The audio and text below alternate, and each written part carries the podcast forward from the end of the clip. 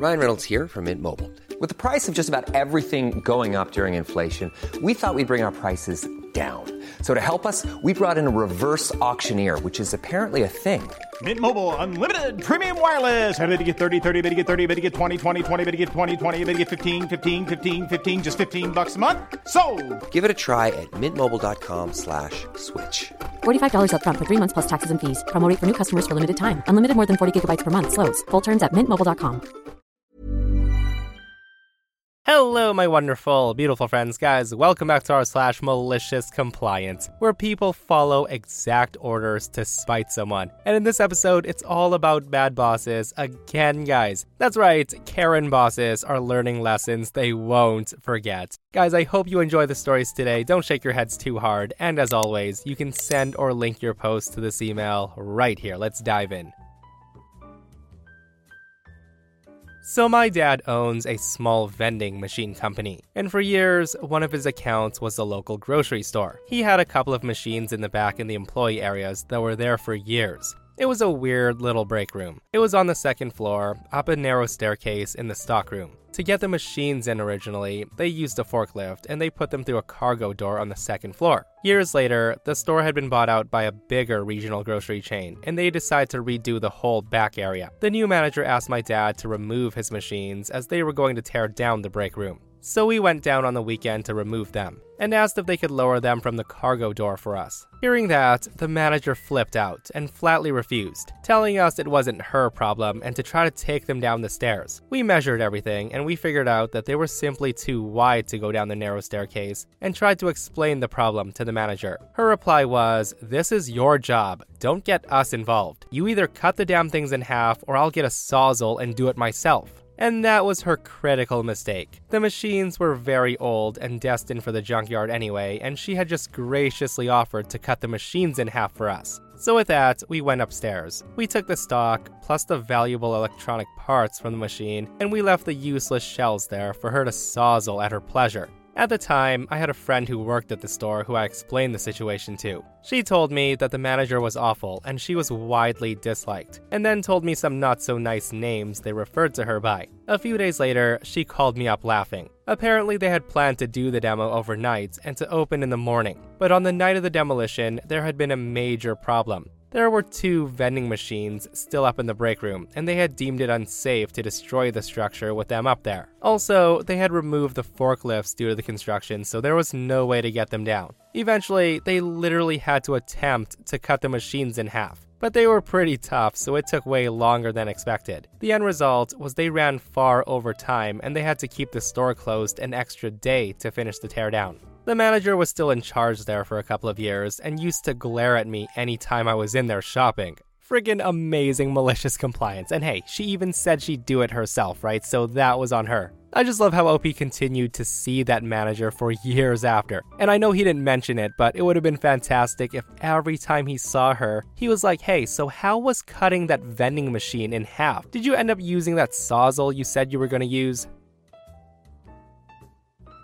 So, a few years back, I worked retail for a big box store that was mostly general goods, but had a grocery section and an obsession with the color red. This retail store also has a policy of pulling store staff up to work the registers when it's busy, and it's a mandatory policy. So, at the time of the incident, there was a new front end manager who we'll call Linda, and a new manager who we'll call Tom, both of whom were ready to lay the law. The precursor to my own malicious compliance incident was a day like any other. When the call came out needing assistance at the registers, I was reasonably free at the time and had a second person in the grocery department with me, so I responded. After about 10 minutes, the rush ended and the regular cashiers had lines under three, and I turned off my light so I could go back after my final person in line. No more than 30 seconds later, Linda comes over and she snaps my light back on. And she tells me, You can leave when the rush is over. To this, I turned my light off again, and having no other people left in line, I said, The rush is over. There's like three or less people in all other lines. Later that day, I get pulled into Tom's office and I get told the gem that makes my malicious compliance possible. Tom tells me, You can't leave the register until the front end manager says you can. They are the ones who judge when the rush is over, not you, and they will turn your lane off when you can go.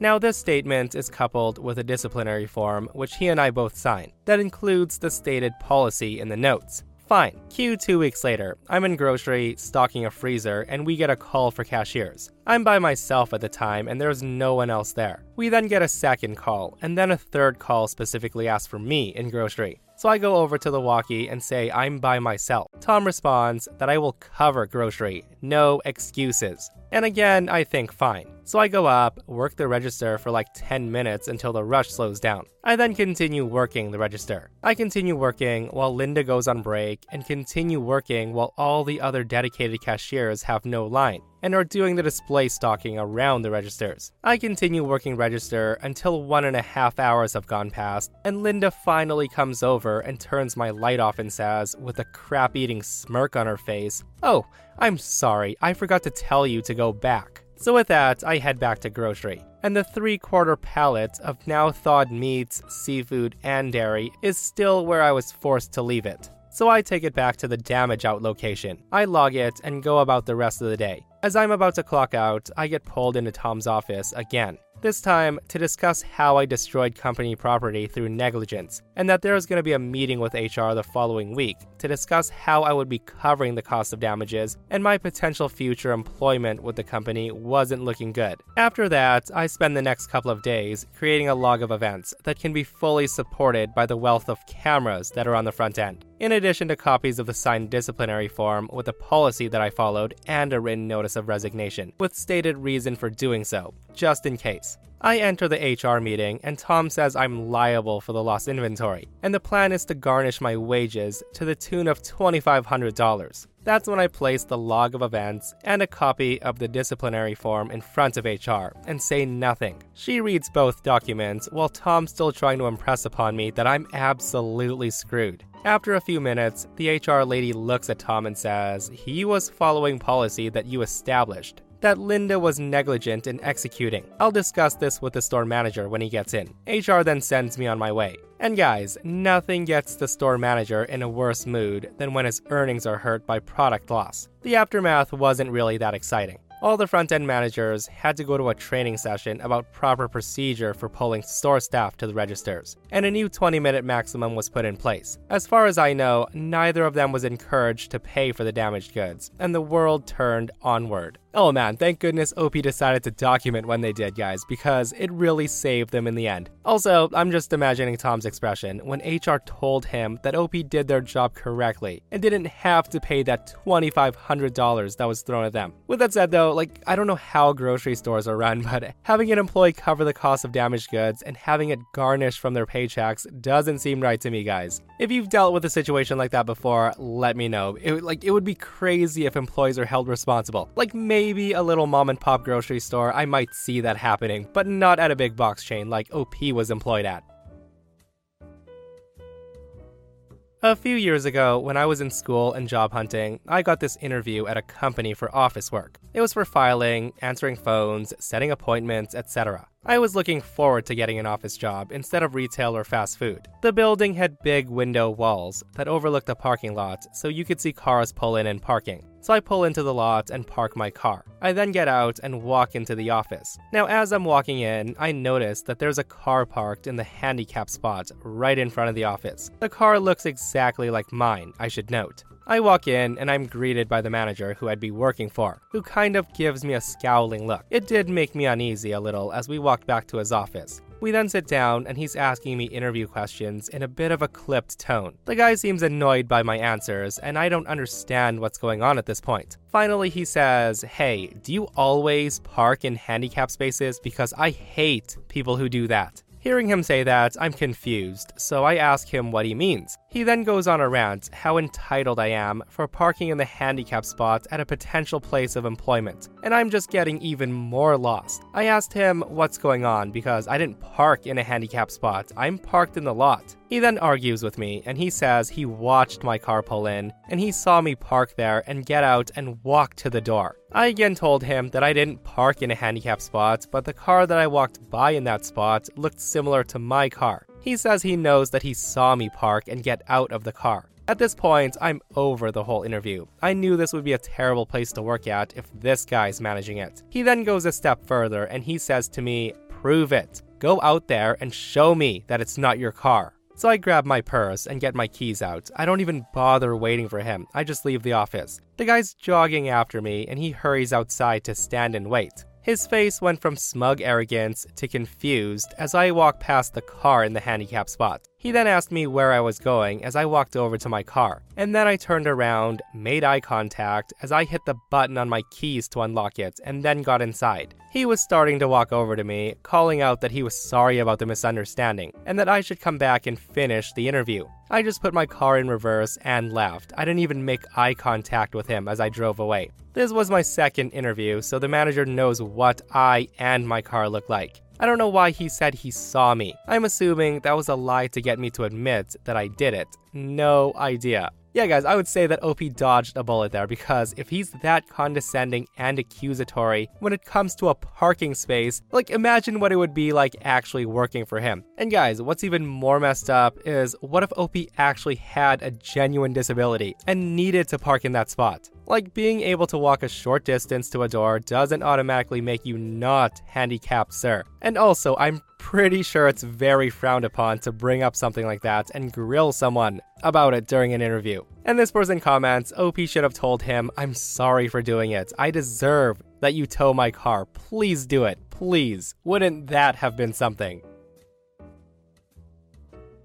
So I used to be a store manager for a frozen yogurt shop. That's part of a larger chain owned by a family. Not Menchie's big, but still more than a few stores. As such, I worked in a store where we had a large walk-in fridge and freezer. We also had a district manager named Jane, who was known for ridiculous rules and stern punishments for even the smallest perceived infractions. Once, the power went out in the plaza I worked in, and as such, we had to turn people away because we couldn't dispense product or take payments. I was almost fired for closing in the middle of a workday for that one, and I was shouted at in front of customers, called incompetent, even with documented proof of being unable to remain open. We also worked alone, which will be important. Anyways, you've got your picture of Jane. She was a joy and a delight. So one day, I was working away. Before unlocking the doors, I went to grab some yogurt from the freezer. When the door closed behind me, I pulled the handle. Nothing. I hit the plunger. Nothing. I was locked in the walk in freezer with jeans and a t shirt. Luckily, I had my cell phone in my pocket and I was able to call a coworker to come let me out.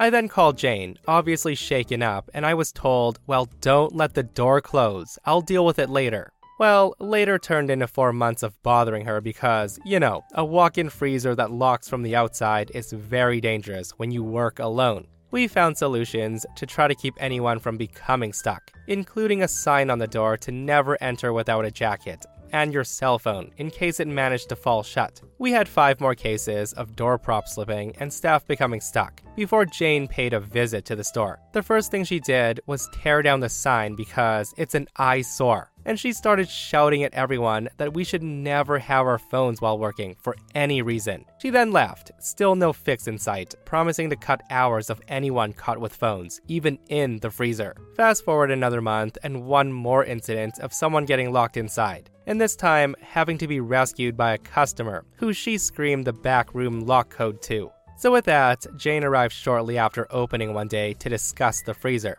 Immediately, she tears down the new safety sign and she starts telling me how I need to start listening to her and stop being so stubborn. While we're arguing in the back room, the front bell rings to let me know there's a customer. Jane tells me to serve them and that she'll stay and finish up some paperwork before leaving. Also, before leaving, she makes me show her that my cell phone's in my backpack because, quote, phones are against company policy. You know that. So, with that, I leave to serve the customers, who it turned out were a small softball team on their way to a tournament. About 25 minutes later, I was finished with them, and I was about to quickly mop the tables when I realized that I hadn't seen Jane leave, and she usually didn't stay that long. I finished cleaning up, doing some restocking, and that's when I heard it unmistakable shouting and banging on a door, coming from the back room. So I put my ear to the door and then turned up the store music a few notches, and then gave the bathrooms a quick refresh before opening the freezer to find Jane. Jane was shaking with a rage and fear combination that I've never seen before. I then put on my best shocked face and say, Oh dear, you really can't let that door close. How long were you in there for?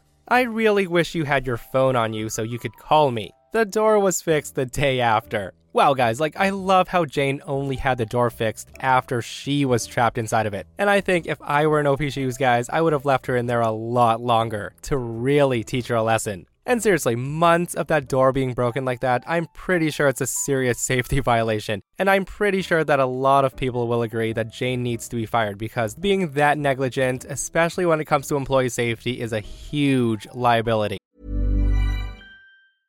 I'm Sandra, and I'm just the professional your small business was looking for. But you didn't hire me because you didn't use LinkedIn jobs. LinkedIn has professionals you can't find anywhere else, including those who aren't actively looking for a new job but might be open to the perfect role, like me.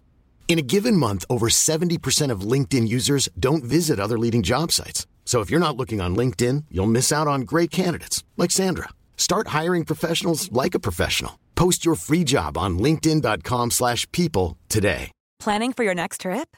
Elevate your travel style with Quince. Quince has all the jet setting essentials you'll want for your next getaway, like European linen, premium luggage options, buttery soft Italian leather bags, and so much more. And is all priced at 50 to 80% less than similar brands. Plus, Quince only works with factories that use safe and ethical manufacturing practices. Pack your bags with high-quality essentials you'll be wearing for vacations to come with Quince. Go to quince.com slash pack for free shipping and 365-day returns.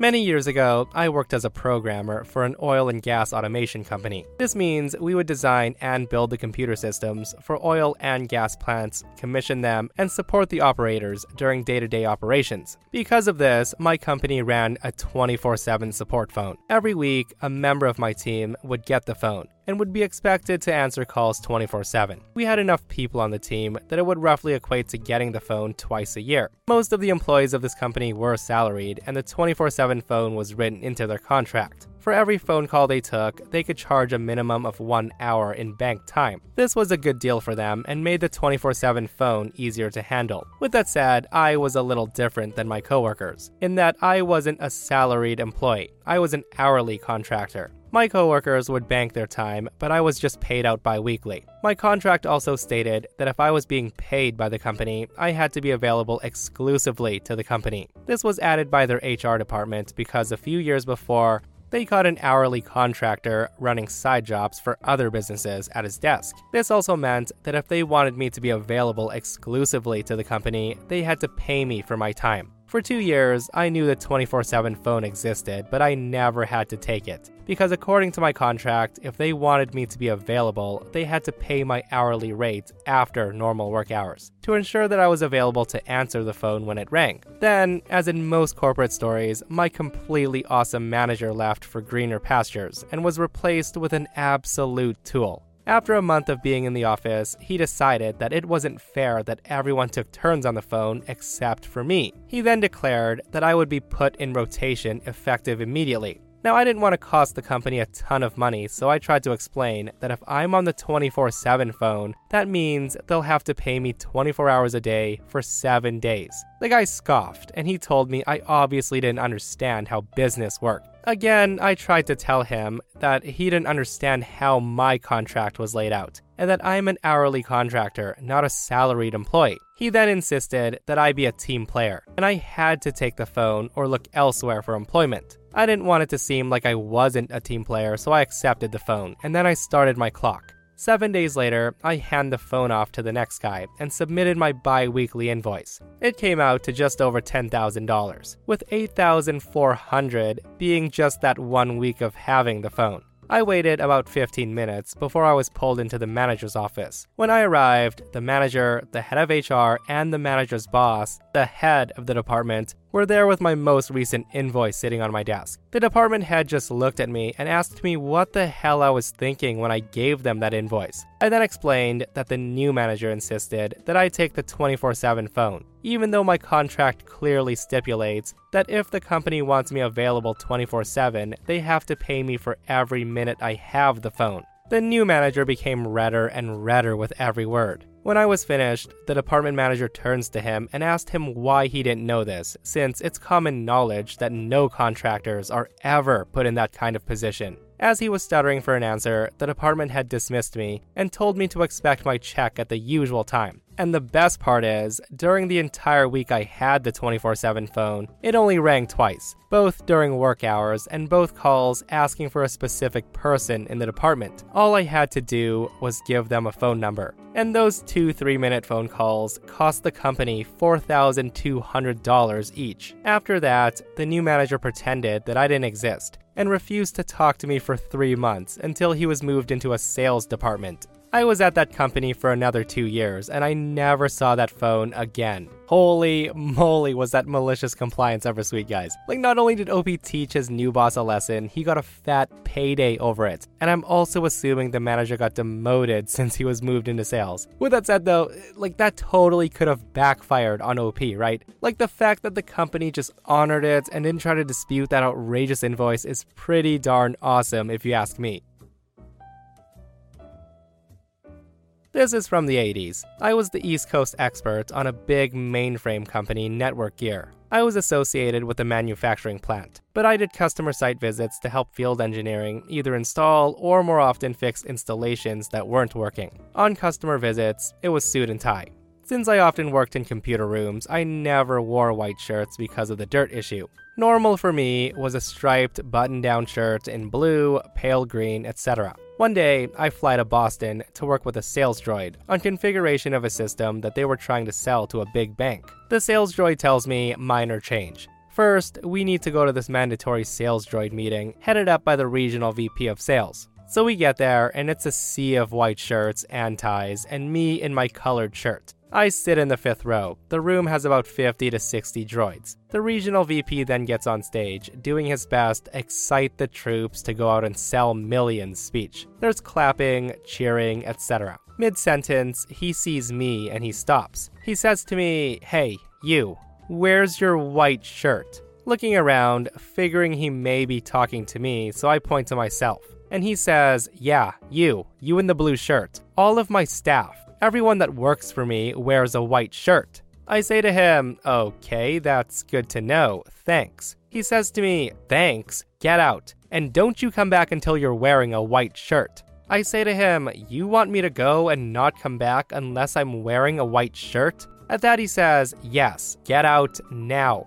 So with that, I get up. I walk to the aisle, turn, and go, Hey, do you know who I am? He says to me, No, I don't effing know who you are, and I don't effing care. Get out. I then say out loud, Super. Then, for the rest of you, I'm actually the East Coast expert in networking product out of this company, and I work for the director of engineering there, so I don't work for him. And it's unlikely I'll be back since I don't own a white shirt. So, with that, I left and flew home, and I get frantic voicemails from the sales droid about his customer. The next day, dropped into the director of engineering's office to give a trip report. He starts off with, So, you were a big hit at the sales meeting. He then tells me the VP of sales called to apologize and wants you to come back. I tell him, nope, that's not gonna happen. If he comes here wearing a colored shirt and apologizes to me, I'll consider it. The director tells me he's not gonna do that. I say to him, fine, I'm not traveling to that region. I'll talk to people on the phone. I can do my job that way just fine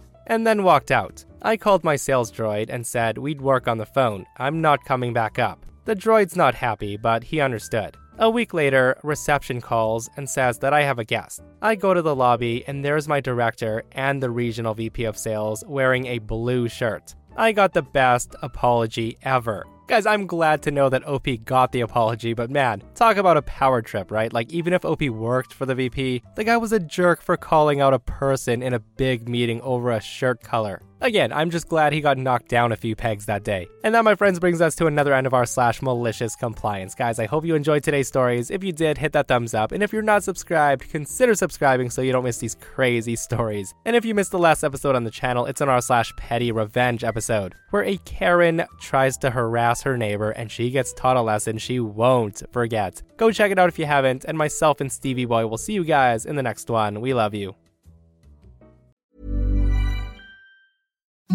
Imagine the softest sheets you've ever felt. Now imagine them getting even softer over time. That's what you'll feel with Boll and Branch's organic cotton sheets. In a recent customer survey, 96% replied that Boll and Branch sheets get softer with every wash. Start getting your best night's sleep in these sheets that get softer and softer for years to come. Try their sheets with a 30-night guarantee. Plus, get 15% off your first order at bollandbranch.com. Code BUTTERY. Exclusions apply. See site for details.